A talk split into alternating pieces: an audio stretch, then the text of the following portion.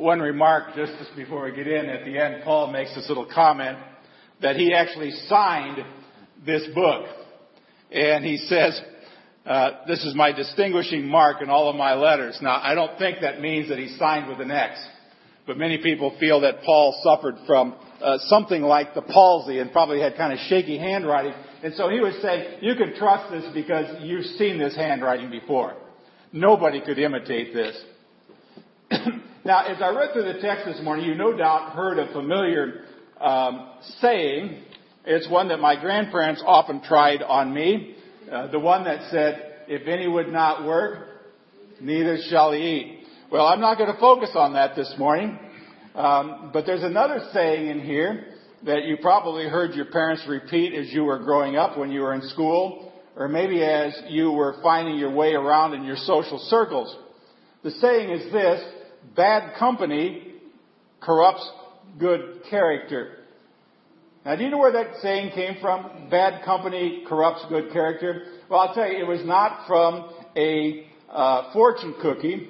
Rather, it actually comes from the Bible. Specifically, 1 Corinthians chapter 15, 33. Uh, Paul said it. Now, I was actually thinking about this particular verse as I was preparing this message on chapter 3, because in many ways, that little statement is the theme of 2 Thessalonians chapter 3. I'm going to take you back a little bit by way of review. That's what every teacher does, help you review a little bit before we get to the new thing. But we've been talking about how to develop a faith that is as solid as steel. A faith that can withstand anything that the world tosses our way. In fact, I think I called it a bulletproof faith. You may remember several weeks ago when we first started First Thess- Second Thessalonians chapter one, we talked about being a sugar cookie. Do you remember that? About going uh, the the seals who would go fully in uniform, dive into the ocean, roll around the sand, and have to live that way all day. it's kind of like when the going gets tough, you need to look beyond today at what's coming your way. And while you're looking beyond today, you can also live each day as if it's already happened because it's as good as done as far as the Word of God is concerned. That's a couple weeks back. Now, two weeks ago, as we looked at chapter 2, we talked about keeping your head on straight. Uh, don't be gullible. Don't uh, believe everything you hear. Don't follow the doom and gloom crowd. Instead, keep a firm grip on the truth that empowers you. And one of the interesting things that I, I try to tell people as often as I can is this, that God's truth, God's Word, is always empowering. God's Word is never there for the purpose of putting us down. It's to empower us to live right lives. So that's the truth we need to hang on to. Now today here in 2 Thessalonians 3, Paul is addressing a problem in this particular church in Thessalonica. It appears that some people were living, I guess what we might call pretty good lives. But there are other people in this little church that were not pulling their own weight. So Paul, interestingly enough, kind of takes them to task. He challenges them to live a life of character. Now, we've been talking about developing a bulletproof faith. Uh, and for that to happen, you also need to develop what I would call bulletproof character. And let me tell you something about character. Character is contagious. Actually, it's not just that character is contagious, it's that people who have it and people who don't have it are contagious. There are people who have got really good character. They're contagious. There, there are other people that we just might call characters, bad character. They're also contagious. Bad company corrupts good character. That's what Paul said in 1 Corinthians. But it can also be argued that good company, well, not corrupts, but converts bad character. And that's why Paul said so many times, if you followed along in this chapter today, he says, follow my example. Imitate me. Do what I taught you. Do as I, do what I do. Now everybody who is around you in your day to day walk, people that you live with, people that you work with, people that you teach, your neighbors, whoever, every last one of those people is contagious uh, in some way or another. Either they are a good influence or they are a bad influence. That's why I could have very simply called this message today contagious. Because that's what people are. They're contagious. It can be a good contagion. It can also be a bad contagion, but everyone has at least a little bit of contagiousness in them. But the quality of your character comes down to whose influence you will allow yourself to catch. That's why Paul says you need to be very careful. He says you need to be careful what you catch from those around you. I think I may have skipped one here. I'll beat up here a little bit later. Be careful what you catch from those around you and be careful what you pass on. See, good character doesn't happen by accident. Uh, if you don't specifically choose to move in the direction that God would call you to develop a godly character, you're almost sure going to be heading in the other direction.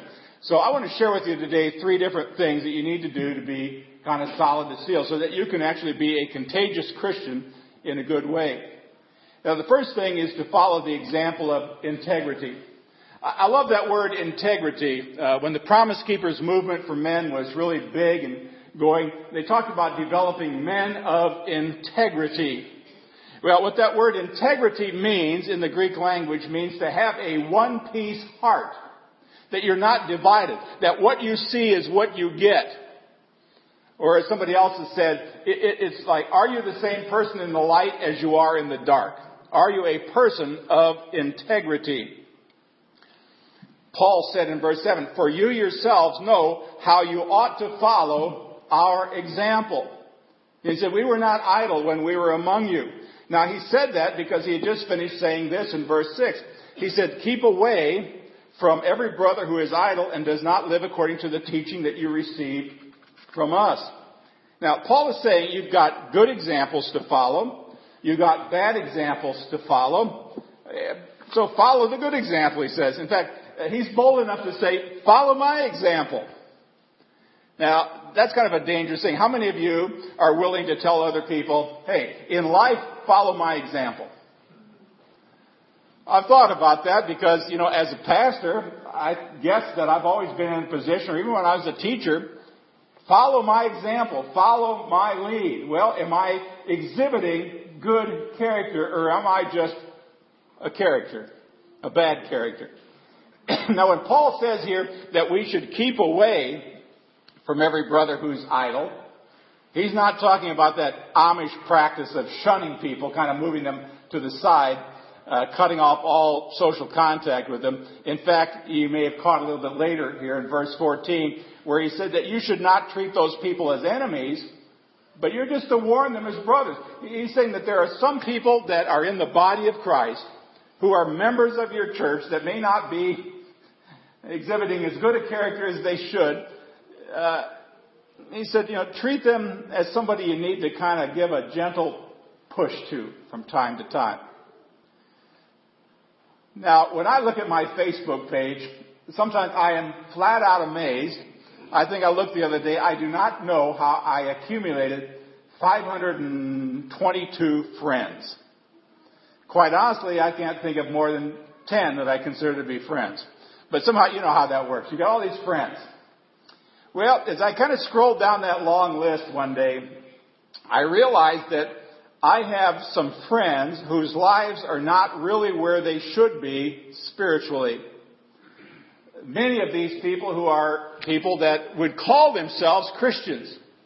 Some of them are people who've been members of churches that I have pastored over the years. But, and there's always a but, isn't there? Some of them call themselves Christians, but they are not walking in day to day obedience. Now, I think part of the reason is some of these people have received Jesus as Savior. They know that Jesus died on the cross for them, but they have not yet made Jesus Lord of their life, where each and every day they live in obedience to what Jesus would ask them to do. But yet, these people, even though they're not walking in obedience, these are still my friends. I am not unfriending them. Uh, I am not going to reject their friendship, but neither do I let their habits or their worldview influence the way I think or believe. In fact, I'm hoping it's the other way around because there are times when I will take these people to task. Not always publicly, but sometimes privately.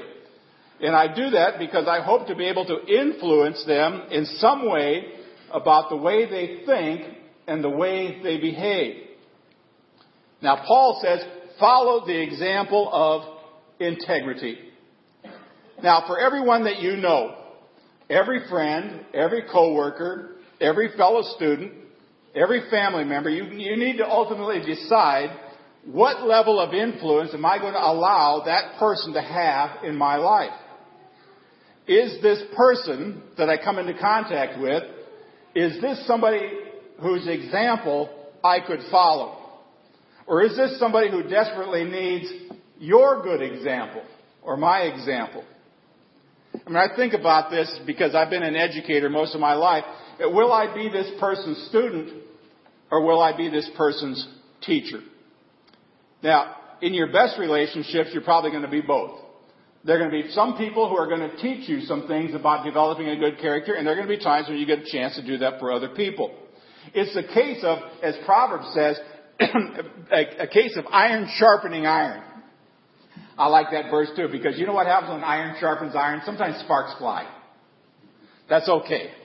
When you're having a, uh, you know, a, a come to Jesus meeting with somebody else sometimes, and you're trying to move them from uh, questionable character into good character, sometimes sparks will fly as you're developing them. But you need to be selective about who you allow to sharpen you. Paul says, follow our example.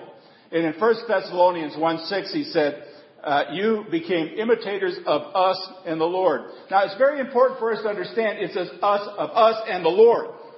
Paul's not saying, follow me specifically, but follow me because of who I am in the Lord. Follow the example I've been giving you of how to follow the Lord. Now, a long time ago, I started making a list. Uh, a list that I still keep today. Uh, a list of people that I would feel comfortable um, imitating. People that I hold in high regard. In other words, people whose example I would love to follow and I should follow. I think about my good friend Dr. Kent Hunter, uh, a well-known church consultant. I mean, Kent is the kind of guy that I would like to be like in many respects. Or I think of my very good friend Dr. Harry Wendt, who writes all of this wonderful crossways material. And, you know, when pressed at one time and I asked him how many times he'd ever read through his Bible, he didn't want to tell me, but I poked him a little bit further, and he said, I finally stopped counting at 100 times. And every time I think that I may know a lot about the Bible, I just need to spend about five minutes with Harry, and I know I don't know nothing. But he's a guy that I would like to follow. Now that list I have is not terribly long but every name on that list is a person whose life is characterized by integrity and accomplishment within a Christ-centered relationship. And for everybody on that list, I have specifically decided what it is about them that's worth imitating. When Nancy put together a promise book for our granddaughter-in-law, the note that she wrote at the end were some things that she's learned in life from her friends, people who have sharpened her from time to time. When you talk about your friend Nancy and you said you learned to have a friend, you need to be a friend. And there's a whole long list of people that Nancy mentioned in her life that I think that she respects and who taught her something in life. I also know that there's a long list of people who would have her name on their list because she too has been a good example for their lives. I mean, there are some people you look at and you say, the way this person leads their family, and I think you and I would agree would be somebody like Ed and Carolyn Alberts. Or the way this person is always on time. Well, a lot of those people don't hang around me very often because I like to be on time. Or the way this person always tells the truth, even if the truth kind of hurts from time to time. Or the way this person exudes the, the presence of the Holy Spirit, or the way this person can actually listen to you without interrupting, or the way this person has an attitude of no condemnation, or on and on and on. In fact, every time I think of a character quality that I need to develop, one of the first things I, I, try to remember is what do I, or who do I know that has this quality? How can I learn it the way they learned it? And, and usually that person, if it's somebody new, I just kind of stick them on my list. If you want to develop a bulletproof character, make the intentional, on purpose decision to follow the example of godly integrity. There's the quote I wanted before. Be careful what you catch. Be careful what you pass on. But the second thing is this. Follow the path of responsibility. Going on in our text, verses 11 and 12, Paul says, We hear that some of you are idle. And I love this next sentence. They are not busy. They are busybodies. Some people we command and urge in the Lord Jesus Christ to settle down and earn the bread they eat. I want to share something with you that I read in a book not long ago. The guy's name is Stephen May, and he's talking about a home visit that he made. And he wrote this. A number of years ago, I visited a man who was going through some difficult times. He had been out of work for a while. Even though his wife was working, there was a strain on the family finances and they needed some help. He was not exactly productive at home. His wife got up in the morning to get their daughter ready for school before she went to work, and then she'd come home at night and cook dinner for the family. He spent his time playing video games and surfing the internet under the guise of looking for work. When I arrived at his house at his request, the first thing I noticed was that the grass was really tall. The garage door was open, and I could barely see inside because of the big piles of clutter. When I went in the house, he put his video game on pause so that we could talk. He told me all about his situation, how he'd sent out dozens of resumes and was ready to give up hope. he was discouraged and frustrated, and he asked me what I thought he should do.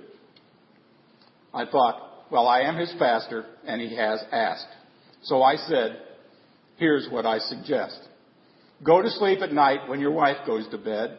Don't stay up watching TV or playing on the computer. Get up in the morning when your wife gets up and spend the day being productive.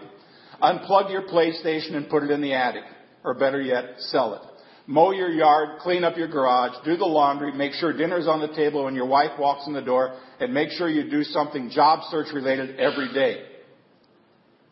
Well, he was also a professing believer, so I added, I also suggest that you spend an hour each day reading and studying a book of the Bible, work verse by verse through this book. Why did I challenge him to do so? I, I, was challenging him to follow the path of responsibility to stop being idle. We've all heard the saying, an idle mind is the devil's playground. You could also say, an idle life is the devil's playground. Because when you are idle and unproductive, you create a lot of room in your life for a wide variety of bad decisions. A lot of good advice in that particular little story. I mean, that's why Paul would, would add to these verses in verse uh, 13. He says, verse 13 up there. And as for you, brothers, never tire of doing what is right. Now, what is he saying? He's saying, follow the path of responsibility. Now, here's a good question to ask yourself, especially when you don't really have anything to do. Ask yourself, uh, what's the most responsible thing I could be doing right now? Well, sometimes the most responsible thing you could do is close your eyes and take a nap or go to bed. Uh, sometimes the most responsible thing you could do is get out of bed. Uh, sometimes the most responsible thing you could do would be you give your undivided attention to your spouse or to your kids. Or sometimes the most responsible thing you could do is read something or learn something or study something or write something. Uh, sometimes the most responsible thing that you can do is to reward yourself maybe with some uplifting entertainment. It's just kind of getting into the habit of saying, is this what the Lord would want me doing? Is this what I'm, what I'm about to do the most responsible, God-pleasing thing that I can do? If not, what would be? See, character is not something that you just accidentally stumble on and pick up. if you're going to get there, you've got to get there on purpose. You follow the path of responsibility. And third, you follow the practice of accountability. Now, Paul was saying to the Thessalonians that there are a few lazy people in church. These aren't the people who fall asleep in church. He just said they're just some people that they're lazy, and that you can't say it any other way. And so in verse 10 he says, When we were with you, we gave you this rule. If man will not work, he shall not eat. But he also says in verses 14 and 15, if anyone does not obey our instruction in this letter, take special note of him or her. Do not associate with him in order that he may feel ashamed. Yet do not regard him as an enemy, but warn him as a brother. Now, there are people in this world, I think you've probably all met them. Maybe you've been this kind of person one time in your life, but there are people who want to live according to their own rules. They don't want you or anyone else telling them what to do. They want to do their own thing without having to answer to anybody. And they still want everything they think that they are entitled to. Now, as a person of godly character, that's what Paul is talking about. You can, that cannot be you. That can't be me. You need people in your life who will hold you accountable for what you say and what you do. And at the same time, as a person of character, you just can't let yourself get talked into a situation where you are carrying somebody else's load with no accountability on their part. If you do, it's just a disservice to the other person. Now, what Paul is saying really what the Holy Spirit is giving to Paul, is saying that as Christian people, we need accountability. We need to have to answer to someone for the decisions that we make. I mean, people who have no accountability usually fall in the area of responsibility. Now, I've seen it more times than I can count, both in churches, uh, businesses, families. I've seen churches that were organized in such a way that the pastor answered absolutely to no one. And I've never really seen a model of church government work successfully like that over the long haul. But I will tell you that one of the things that I appreciate about one pastor, this is a pastor who would be on my leadership list of characters, his name is Bill Hybels. And Bill Hybels is the pastor of one of the largest churches in America. It's Willow Creek Church. It's up in South Barrington, Illinois, in Chicago suburbs.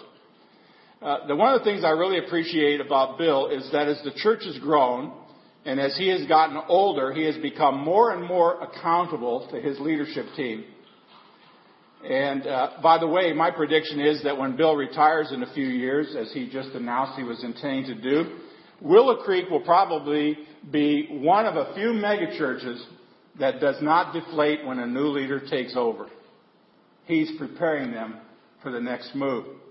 See, without accountability, it's too easy to fall into this, I'm not going to work, but I still want to eat mentality. People of character don't take that risk. They set up accountability structures in their life to help keep them focused and on track. So let me ask you this question. How accountable are you? Mean, think about your accountability, for example, in your work life. Uh, most people have a job. Uh, if you don't, and if you're self-employed, uh, do you have somebody to answer to somewhere? Uh, can you think about how you could be more productive in your work if you set up some sort of an accountability structure? Or what about in your personal life? Are there parts of your personal life that you uh, are not accountable to? Uh, do you make decisions without ever consulting anyone else? One of the questions I often ask of couples counseling before marriage, I, have them sit back to back and I give them a pad of paper and I ask them a few questions. Like the first question is, what color are your partner's eyes? It's amazing how many people have never wouldn't know. Uh, I ask them uh, other questions, but one other question I ask them right is, write down the most amount of money you think you could spend apart from groceries without consulting your partner. You guys could try that one later on yourself. I, I'm amazed that there are some people. I, I mean, I've already had a guy said, "Hey, I'm going to be the one making all the money. Why do I need to tell her when I spend it?" Do you think there might be a little trouble down the road there somewhere? Maybe. What about your spiritual life? To whom are you accountable? Is anybody who keeps you on your toes? uh, on Saturday night, sometimes my wife and I go to church where our son and his wife go.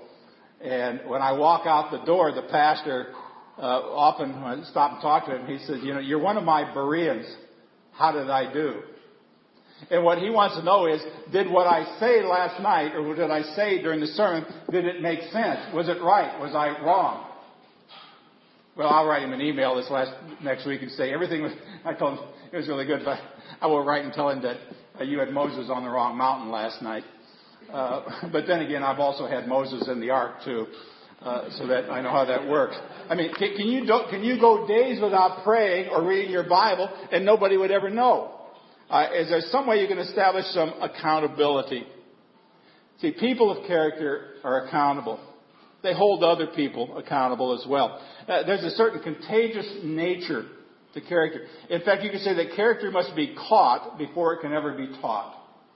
So what does this mean? This, here we get to the Lutheran part of the message. Okay, what does this mean? Well, it means that if you want to become a person of godly character, you have to make a conscious decision to surround yourself with the right kind of people, good influence, protect yourself from people who are heading, uh, who aren't heading in the wrong dire- in the right direction. You also need to think about who you're influencing other people. Uh, I mean, I said it before. Be careful what you catch. Be careful what you pass on. I mean, look closely at the examples that you follow and the examples you set for others. I mean, look carefully at your level of responsibility. Are you doing the best you can with what you have? Look closely at your system of accountability. I mean, have you organized your life, Scripture would tell us, so that you're not able to get away with anything? I mean, have you organized your life so that people of integrity have the right to offer you correction? Or are you willing to do the same for people who seek your leadership? So character doesn't happen by accident, it's intentional. So make it your intention to catch the right qualities and to pass them on to those around you. Now, I've left out one important point up to this point, because up to this point, this could have been a pretty decent message at a Kiwanis club or a business meeting. Let's talk about what contagious, who real contagious people are. Let's call them contagious believers. Contagious believers are, of course, infected but what are they infected with? They are infected with Jesus. Their faith, their very lives are infectious. They have caught God's love in Jesus Christ and they urgently and infectiously offer it to all who are willing to consider it. That's why Paul encouraged these contagious believers in Thessalonica with these words. He said, The people of these regions report how you turn to God from idols how you serve a living and true God. In other words, he said, hey, guess what? The people in your town say Jesus is your agenda. It's the only thing on your agenda. And guess what, friends? All of us have an agenda. We all have something we live for, and it shows. It shows the way we use our time. It shows in the way we spend our money. It shows in the way we treat our family or our friends or our neighbors or our classmates or our coworkers. Contagious believers, people who, who receive Jesus not only as Savior but also as Lord, turn from being self-serving and instead live their lives today in service to Jesus. What's on your agenda? Jesus. I think I'm going to try to say that because quite often uh, my wife will ask me, what do you got planned for today? Maybe I should just say, uh, Jesus, and then we'll see what else happens. Maybe that'd be a great way to refocus. See, these contagious Thessalonians were absolutely convinced that the only way to live life was through Jesus. And they were equally convinced that the only way to die was Jesus. They were absolutely convinced that when they did die, they would experience the joy of heaven because they had trusted in Jesus as Savior and Lord. I mean, Paul, when he talks about that, he says, you know, you know, to live, to, to die would be gain, but to live, you know, God's still giving me something to do on this earth. See, these people, and I would pray that these would be people like you and I too, are people who are convinced about the reality of the gospel, the good news of Jesus Christ. that you would be people that, that understand fully that you have been brought into the saving relationship with God through Jesus Christ. Contagious believers then do not entrust themselves with their eternity because they know that no amount of good they do can bring them into the kingdom of heaven on his or her own. That happens only by trusting Jesus and giving him your life. See, contagious believers place their eternity in Jesus' hands. And they also know that being contagious, they ought to try to infect as many people as possible around them. So our challenge today, friends, is dare to be a contagious Christian. May God bless it for his name and his, for his sake. Amen.